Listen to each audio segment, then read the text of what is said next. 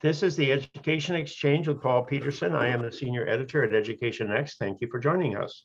As the Biden administration assumed power four and one half months ago, school choice advocates feared the worst. Both Congress and the presidency were in the hands of a political party utterly opposed to school vouchers and increasingly intolerant of charter schools. Teacher unions were upping their anti-choice rhetoric while calculating the best way to spend billions of new federal education dollars. But today, school choice advocates are counting up one victory after another in state legislatures across the country. Montana lifted caps on charter schools. Nevada has upped its charter school support and expanded its tax credit program just a few days ago. Florida has broadened its many school choice programs, and Arkansas, West Virginia, Kentucky have all added their innovations. But Indiana, a choice leader, has done a lot in the past and now has done some more. It's lifted the income limits and increased the funding levels for the Indiana School Choice Scholarship Program. So to discuss how and why school choice is advancing across the country, I have with me on the Education Exchange Representative Robert Behning, the chair of the House Education Committee for the state of Indiana and author of, of new legislation expanding the scholarship program. So Chairman Behning, thank you for joining me on the Education Exchange. Thanks for having me, Paul. Well, uh, Chairman Behning, how many students are participating in this program and how much has it is it expanding under the new legislation? Um, today, about 35,000 students statewide are expanding, um, are eligible, are in the program. Um, we made dramatic changes to the program this year, though. We um, first, I first authored the first voucher bill in Indiana, that successful bill in 2011. And it was means tested. And to be initially be eligible, you had to be at 100% of free and reduced lunch, which at that time was about $40,000 for a family of four. Um, you could have eligibility in the pro program up to 150%, um, but at that point in time, you opted out of the program. Uh, what we did this year is actually lifted that cap um, we lifted the cap to 300% of free and reduced lunch. So that means approximately almost $145,000 for a family of four or less have availability to uh, schools choice scholarship in Indiana.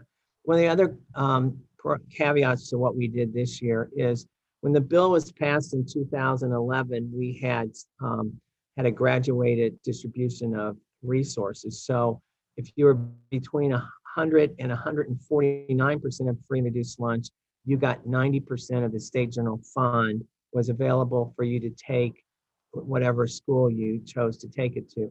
And then if you were at 150 to um, 150 yeah, to um, 200, you got uh, 50%.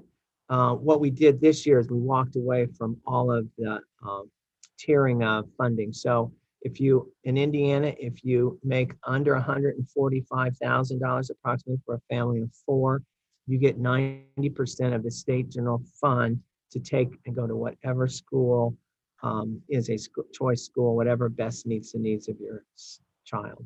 Well, is there any limit on the appropriations for this or? No. Or so as absolutely many students who are eligible and want to do it and you know, can find a place to go, they get the resources? Correct. There's absolutely no caps. We have never had caps on, well, I take that back. We had caps the first year of the voucher program on the number of um, recipients. There've never been a financial cap. Um, our um, choice scholarship fund uh, program actually runs inside of our um, funding formula. So it's there's no separate line for it. It's just part of the school funding formula for all schools in the state of Indiana. Well, this uh, sounds great, but now the Democrats in Indiana are making uh, complaints about this being too much. Uh, that families who make $145,000 a year don't need the money to send their children to a private school, and this is just helping the rich at the expense of the poor. How, how do you respond to that concern? Well, I mean, frankly, that came up in some of the debates. Uh, one of the things I reflect back to them frequently during those debates was uh, the as you opened up President Biden uh, is now President of the United States, Joe Biden, and um, he has said in terms of a stimulus um, package that if you make less than $150,000, you are middle income Americans and you deserve a stimulus check. And I would argue that if the president and the president of your party, their party, so to speak, um, argues that that is for middle income Americans, that Americans, that is what we are doing in Indiana is just implementing policy that he has advocated for. I, I would also argue for choice to really, I believe choice to be successful is we need to have more opportunities for kids across the state. It cannot be just in urban centers. It can't be just for kids of poverty, uh, failing schools. Uh, you need a robust choice environment to lift up everyone. Uh, I think if you would reflect back and think of when we had uh, AT&T as the only phone provider, you know, we had those old phones with this rotary dials and, you know, it was the only option in town. Today, look at, you know, once that got deregulated and we have true choice, look at all the options and we have, you know, electronic devices, we have um, um, internet Zoom. protocols, we have Zooms, we have, you know, whatever. And, you know, think of the proliferation and what's happened. And in Indiana, our statistics have actually validated since 2011, academic performance has improved across the board in traditional public schools, charters, and vouchers. Well, so now this new legislation, as you said, uh, is now going to cover ninety percent of the cost of the tuition at a private school. Uh, So um, Now, uh, uh, Paul, if I can interject, it covers, it's 90% of the state general fund appropriation. So um, it will cover 100% of the cost. Um, Plus, in Indiana, we have um, SGO, Scholarship Granting Organization. So if there's gaps there, the state also um, gives individuals who contribute to an SGO 50% tax credit against their tax liability. And we raised the cap this year to, of that program to $15 million. So that generates an additional $30 million. So if you were coming from a school district, um, including complexity, where you were pulling down $9,000 on that 90%, and you were going to a high school that's going to cost 12, you could, the high school either could offer you that at that price and give you a discount, or they could leverage money from the SGO to supplement. So there's multiple ways you can pull that together, but it's ninety percent of the state general fund. Um, and the, one of the things that has worked very well in Indiana and has made this work so easily is that hundred percent of our schools are funded by, of their general fund dollars come from state revenue. We are not a state that uses property taxes to fund general fund expenditures in schools. Now, they can run referendums that add supplements to it, but their base general fund revenue comes from the state of Indiana. So it's a foundation that's flat across the state. I see. So this is true uh, all across the state. Now, are, are there new private schools uh, opening up or uh, what's the limit on the number of private school placements available to students? Well, I mean, I- think we still estimate we probably have twelve to fifteen thousand seats available. Um, I know that there's, today at State Board of Ed meeting this morning at nine AM, State Board approved, um, another, um, uh, non-public school that wants to be a voucher. Uh, we've made entry into the, um, choice program relatively easy. Um, and we also have under the there's no prohibition from today from it being a virtual program or a brick and mortar program. So um, today at state board, they approved a virtual voucher program conceptually that will be available. So I think we're going to see a, um, a growth of choice schools in the state of Indiana now that there's more funds available. I know I've received a lot of um, letters and uh, emails from individuals who have interest in expanding and making more options available for kids. We also, Paul, also had an ESA program. Part of this whole bill was not just choice expansion, we also created an ESA uh, for uh, special ed that was included in that. And that did have a fiscal cap on it, but uh, it is uh, kind of our first entry into education scholarship accounts. Yes, well, this is an exciting development too. A lot of states are providing new opportunities for children who are disabled and being uh, the father of a disabled child, I always am excited when those opportunities are opening up for people. So that's a, that's a great new venture there. On the other hand, there's no mention of charter schools in the legislation. Uh, What, what's the charter school situation in, uh, in Indiana and- and why was that not expanded at the same time? Well, we have no caps on charters, so charters, um, we have multiple authorizers. I think we're the only state in the union that allows the, a mayor of a city to authorize, so the mayor of Indianapolis is an authorizer. We have a state, uh, charter board. We've allowed our public universities to, uh, charter, so we have Ball State University as a charter authorizer. We've also allowed our non-public universities to, uh, become authorizers, so we have Trine, Grace College, um, that are um, authorizers. We actually have had, um, and uh, one of the dilemmas, you know, in the charter sector has been um, facility funding because they get general fund dollars, all traditional public schools get all their general fund dollars from the state, but their debt service, capital projects, and transportation comes from property tax dollars.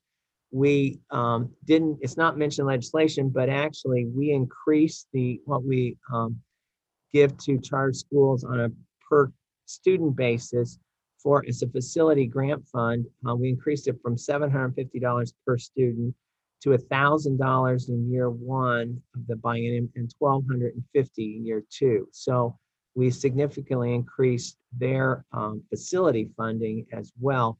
But we have no caps on charters. Um, you know, charters can uh, proliferate. The, the one issue we've always heard, which is somewhat similar in a lot of states, is facility dollars. So we're attempting to find better ways to meet those demands. And that's why this additional money is available this year as well.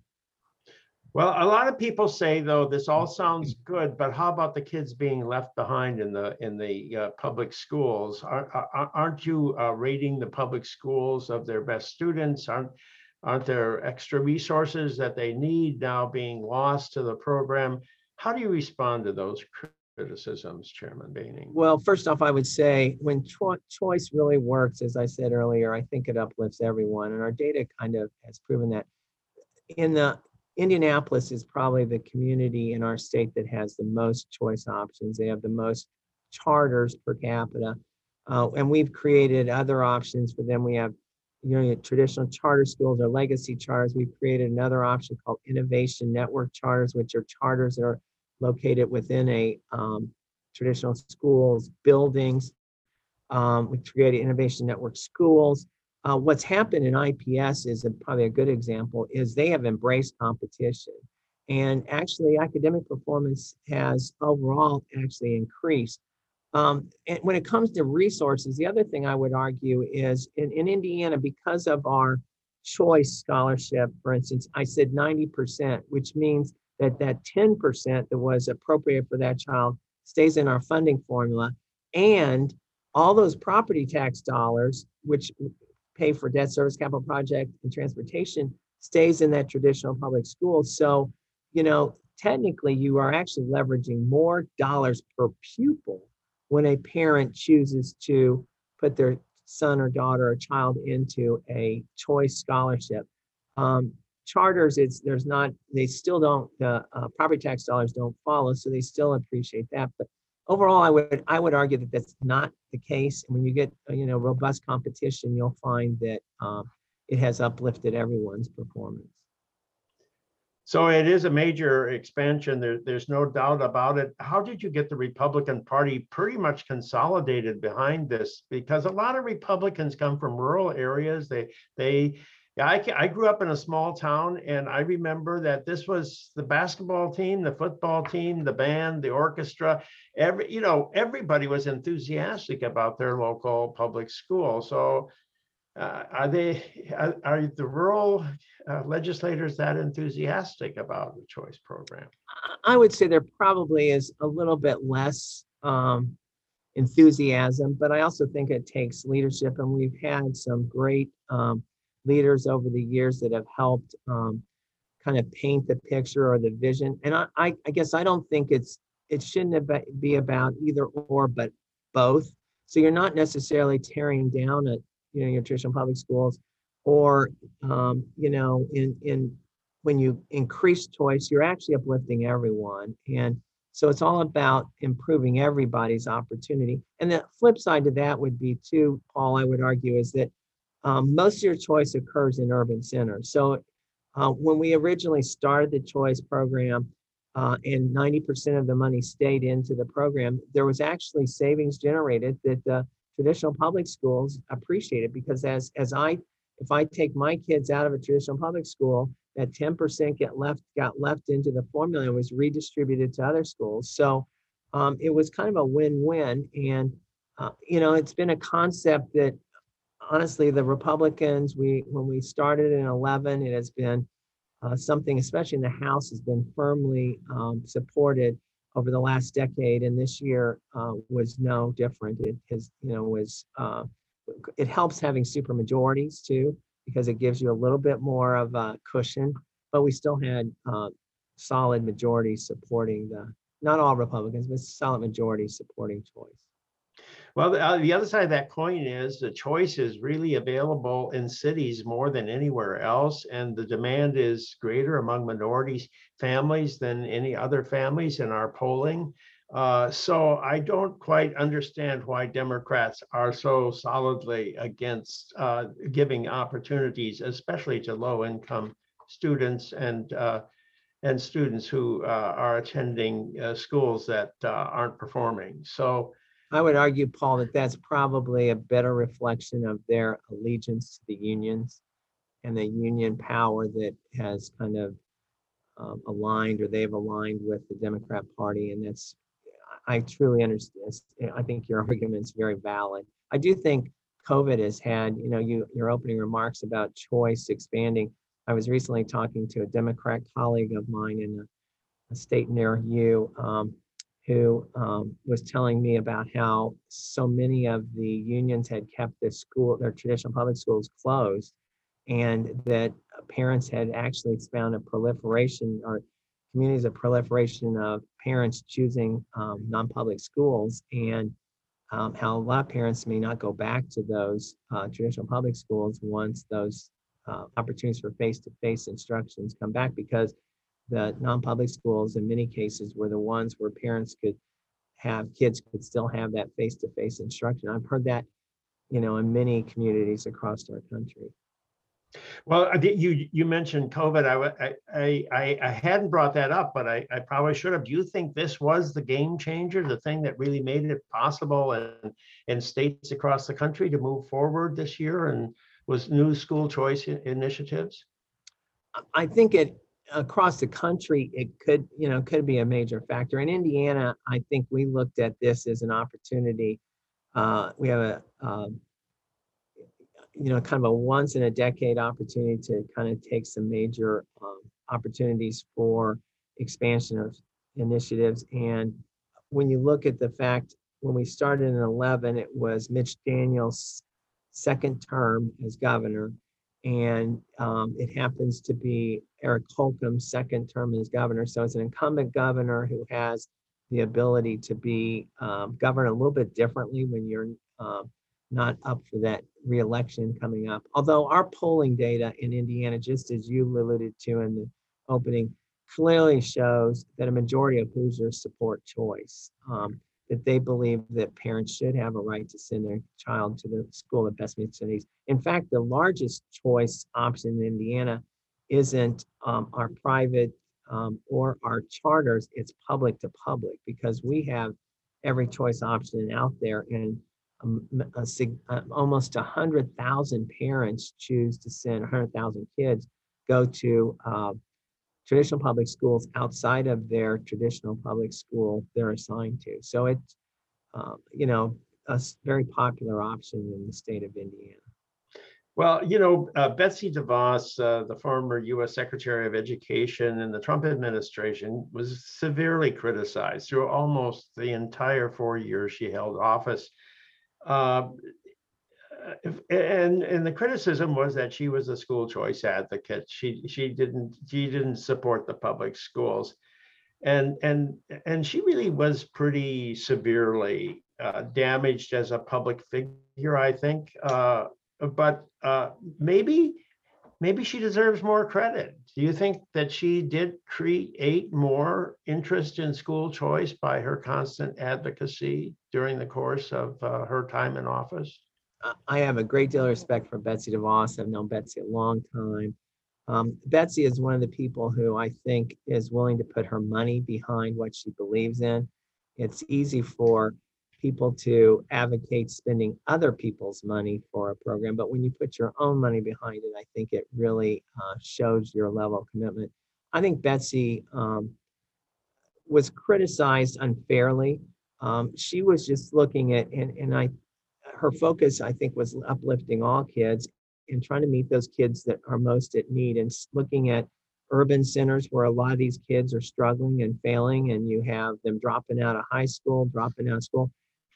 Um, if school choice helps uplift them, then why not? You know, my question would be, why not? And I think that's really where uh, Betsy was. Uh, I think she was unfairly criticized, but and I also I don't think, but Betsy would tell you it has to be either or, but I think she was committed as well to uplifting all kids and making sure all kids had the opportunity for a great teacher, great uh, school, and uh, ultimately for success in life.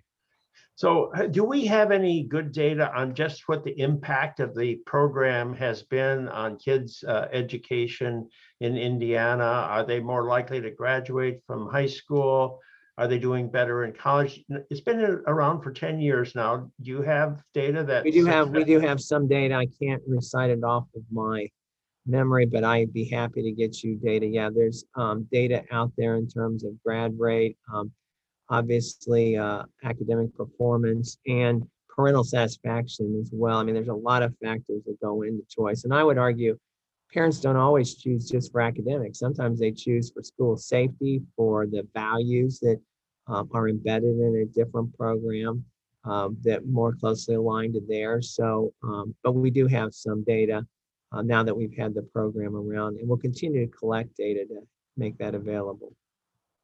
So what do you see as the path forward? Where, where, what's the next step? Uh, I, I know you're consolidating uh, this uh, legislative victory and looking forward to seeing it being implemented, but what do you see as the next step in the school choice? Well, I mean, I, I, we're looking, I mean, ESAs were, we, we got into it, um, relatively in a small way, um, this, this session, and it's limited to, uh, like it says, special ed, and we do have it capped at ten million dollars. Um, I would say, long-term, though, we're looking at more options like ESAs. I think, I think you're gonna find, and COVID, I think, has changed some of this, is that education um, really needs to be more adaptable and needs to be more um, personalized. And uh, an ESA gives parents the ability to do that. You know, we I've long advocated that we should have uh, career tech ed CTE, so parents can choose or students can choose the uh, career tech path that makes sense for them. Um, or yeah, so I think you'll see that we long term will look at ways that maybe it makes sense to try to um, increase the options as far as um, ESAs. Now, Indiana, we, you know, it's been one of those things, there's been a number of states who've looked at ESAs and done a lot um, with our voucher program being so broad, ESAs are not, it's, it's kind of like you almost have the same, you're doing the same thing, only different ways. And so it's the difference with an ESA is in Indiana today is you don't have to enroll in a school. So you could actually buy services from multiple schools that best meet their needs. In fact, you can't be enrolled in a uh, traditional public school and have ESAs. Uh, you can use your ESA and enroll in a non-public school, but um, it, so it's it's gonna. I think that that would be the vision. I think as you move forward is giving more options in terms of customization of what their education look might look like in the future. Well, thank you. I've been speaking with Robert Behning, uh, Chair of the Education Committee of the House of Representatives for the state of Indiana. He's the author of recently enacted legislation enlarging the Indiana Choice Scholarship Program, as well as a special program for disabled students. that will allow more families and increase the amount available to families if they uh, wish to attend a private school. So thank you, Chairman Behning, for joining me on the Education Exchange. Thank you, Paul. Always a pleasure. I am Paul Peterson. This is the Education Exchange. Please join me for a new podcast released on the Education Next website every Monday at noon Eastern Time.